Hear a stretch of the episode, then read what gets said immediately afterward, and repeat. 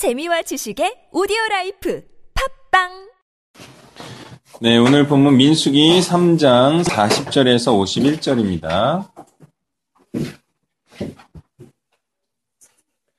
네, 40절부터 43절 교독하겠습니다. 여호와께서 또 모세에게 이르시되 이스라엘 자손의 처음 태어난 남자를 1개월 이상으로 다 계수하여 그 명수를 기록하라. 너는 여호와라 이스라엘 자손 중 모든 처음 태어난 자 대신에 예인을 내게 돌리고 또 이스라엘 자손의 가축 중 모든 처음 태어난 자 대신에 레위인의 가축을 내게 돌리라. 모세가 여호와께서 자기에게 명령하신 대로 이스라엘 자손 중 모든 처음 태어난 자를 계수하니 6개월 이상으로 계시된 처음 태어난 자들의 중계는 2273명이었더라. 아멘. 자, 앞에서는 1개월 이상, 이상 된 레위인을 계수했습니다. 그리고 여기서는 1개월 이상 된 장자를 계수하라고 하십니다. 자, 이는 레위인이 장자를 대신하는 것인데요. 레위인보다 장자의 수가 더 많으면 그 더 많은 수만큼의 가치를 받으시려는 것이었습니다. 네, 꼭 장자에 대한 가치 또는 장자를 받으시겠다는 의미죠. 네, 그러니 이 오세겔은 한 장자의 가치를 나타내고요. 또 이 다섯 세겔을 바친다는 것은 한 사람의 헌신된 자를 바치는 거와 같다는 것이죠. 자, 원래는 어떻게 해야 됩니까? 헌신된 사람으로 하나님께 드려야 하는 것이 원칙이에요. 그런데 그럴 방법이 없다. 그럴 때 어쩔 수 없이 돈으로 대체하는 개념이죠.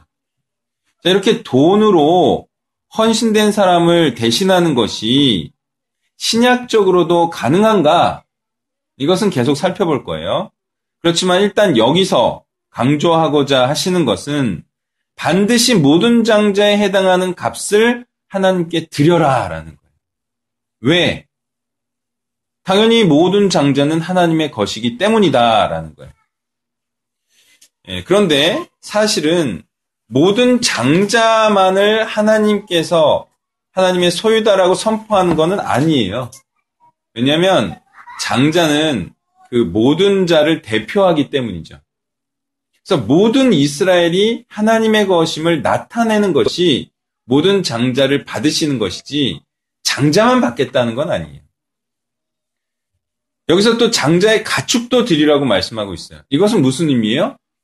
장자의 소유물도 하나님의 뜻이다. 다시 말해 이스라엘의 모든 소유물은 하나님의 것이다라는 것을 나타내시는 거예요. 그래서 아, 한 사람의 헌신자가 있다고 했을 때 그 헌신자의 소유물도 당연히 하나님의 것이다. 이거 이런 이제 등식이 성립이 됩니다. 일단 여기서 말씀하시고자 하는 것은 모든 장자와 그의 소유물은 반드시 하나님께 바치라. 예, 이게 내용이었습니다.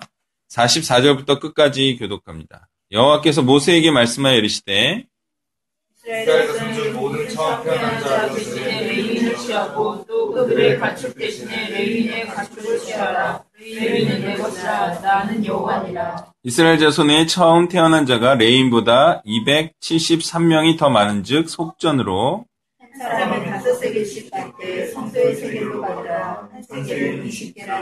그 더한 자의 속전을 아론과 그의 아들들에게 줄 것이니라. 곧 이스라엘 자손의 처음 태어난 자에게서 받은 돈이 성수의 세겔로 1365세겔이라. 모세가 이 선전을 여호와 말씀대로 아론과 그의 아들들에게 주었으니 여호와께서 모세에게 명령하신 것 같았느니라 아멘. 45절을 가만히 보면 41절의 반복이라는 사실을 알 수가 있습니다. 그렇지만 45절에는 예, 두 가지 내용이 추가가 되어 있는데요. 그것은 레위는 내 것이라 그리고 나는 여호와니라 예, 이게 추가되어 있습니다. 자, 레위는 장자를 대신하는 것이기 때문에 예, 레위는 내 것이다라는 말씀은 장자는 내 것이다라는 말씀인 거고요. 그리고 장자들은 이스라엘 전체를 대표하는 것이기 때문에 여호와는 모든 이스라엘 사람들의 소유자 되신다라는 사실, 그것이 바로 나는 여호와니라라는 이 구절의 예, 구절을 통해서 선포하는 말씀인 거죠. 장자를 대신하여 헌신된 레위인이 부족할 때 예, 드리는 이 5세겔, 5세겔은 헌신된 한 사람의 가치를 의미하는 값입니다. 예, 그러므로 5세겔을 드리라는 말씀은 무엇을 드리라는 말씀이에요? 사실은 헌신된 사람을 드려라라는 말씀과 같은 거예요. 이게 돈을 드려라라는 게 아니라 사람을 드려라라는 뜻이라는 거죠. 그런데 이게 한번 어떤가 한번 생각해 보세요. 지금도 돈으로 사람을 대체하는 것이 가능할까? 네, 이런 거 한번 생각해 보는 거예요. 그렇다면 그게 가능하다면 이것도 가능할 거예요. 돈을 많이 벌어서 대신 그 돈으로 헌신된 자의 몸값에 해당하는 금액을 헌금하면 그게 이 지금 구약 말씀처럼 하나님 말씀을 행한 것이 되어서 그래서 구원을 받을 수 있느냐? 만약에 가능하다면 어때요? 돈으로 천국에 갈 수 있다라는 이론이 성립이 되는 거예요. 어때요? 딱 봐도 이거는 신약적으로는 맞지 않는 얘기예요. 돈으로도 갈 수 있는 천국이 되는. 이게 이거는 성립할 수 없는 개념인 거죠. 근데 왜 그럴까? 그것은 한 사람에 대하여서 다섯 세계를 내라는 이 하나님의 말씀을 누가 어떻게 성취하셨다? 그리스도께서 구약적이지 않고 신약적으로 성취하셨다. 그리스도께서 그리스도적으로 성취하셨기 때문에 이렇게 하면 안 되는 거예요. 그러니까 그리스도의 성취적 방식으로 해야 되기 때문에 그런 거죠. 그래서 앞에서 말했듯이 다섯 세계를 드리라는 말씀은 헌신된 사람을 드려야 하는데 헌신된 사람이 없을 때 어쩔 수 없이 돈으로 충당하라는 말씀이었죠. 그리고 모든 장자를 바치라는 말씀은 모든 이스라엘 사람들, 즉 하나님께 속한 모든 자가 하나님께 헌신되어야 함을 예표하는 말씀이었던 거예요. 그러니까 이게 성취가 돼버리면 어떻게 되냐? 그리스도적으로 성취되면 진짜 하나님께 속한 모든 사람이 헌신되는 거죠. 그게 이 구약적 말씀의 신약적 성취라는 거예요. 이러한 예표적 말씀을 그리스도께서 성취한 것인데요. 그 성취가 바로 그리스도를 믿는 모든 자들, 다시 말해 모든 하나님의 백성이 하나님께 온전히 바쳐진 헌신자들이 된다는 거예요. 그래서 신약의 모든 성도들을 레위인이자 어, 모든 성도들은 레위인이자 제사장들이 되어야 하는 것이죠. 자신의 헌신을 이제는 돈으로 대체할 수 없어요. 그리고 다른 사람으로도 대체할 수 없어요. 아, 내 대신에 저 사람이 헌신했다고 해서 내가 천국 가는 게 아니라는 말이에요. 이렇게 구약과 신약은 확실히 다른 겁니다. 그리고 이것이 바로 율법과 복음의 차이라고 하겠는데요. 역시 신약이 구약보다 세다예요, 세다. 여기는 제사장이 몇 사람만 돼도 이스라엘의 구원이 있었는데 이제는 그게 아니라 다 제사장이 돼야지 구원. 훨씬 수준이 높아요. 그러니까 신약의 성도가 구약의 성도보다 예, 더 높은 거예요. 자, 모세가 하나님의 말씀에 따라 속전을 제사장들에게 주었다라고 예, 51절에 나와 있죠. 그리고 이 속전은 어디에 쓰입니까? 제사장에게 주어져서 하나님의 일에 쓰이죠. 예, 그래서 이, 이 속전, 그리고 사람은 하나님의 뜻에 사용되어야 하는 것이 예, 하나님의 일에 쓰이는 것이 하나님의 뜻이라는 거죠. 예, 그런데 이제 하나님의 일이란 무엇이냐? 제사장에게 줘서 이게 어디에 쓰이겠어요? 제사의 일에 쓰이겠죠. 다시 말해 중보의 일, 화목해 하는 일에 쓰인다는 거예요.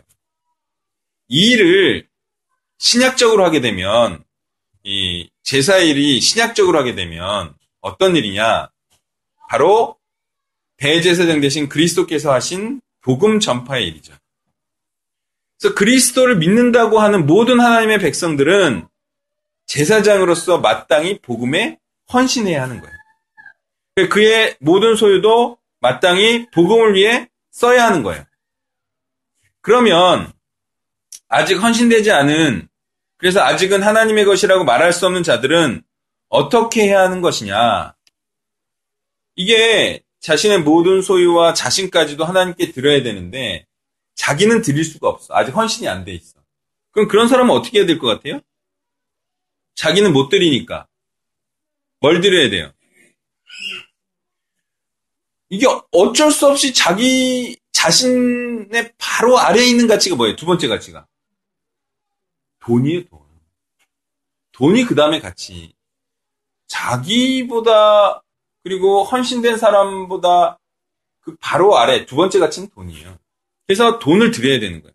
그렇게 돈을 드리면서라도 그 자기가 헌신해야 되는 그 안타까움을 표현해야 되는 거죠. 예. 그러면 그 돈은 어디에 쓰이겠어요? 복음을 위해 귀하게 쓰이는 거죠. 여러분, 그, 이제 드려진 헌금이 어디에 쓰일 것 같아요? 다르게 물어볼게요. 어디에 쓰이면 좋겠어요, 여러분? 그 헌금이. 보기를 들어드릴게요. 1번 건물, 2번 각종 세금, 3번 다시 나, 나를 위한 혜택으로, 4번 믿을지 말지 알 수 없는 자들을 위한 무조건적인 배품매. 어디에 사용되면 좋겠어요? 아, 거기에 쓰이면 좋겠어요? 그 어쩔 수 없이 그렇게 쓰인다는 거죠?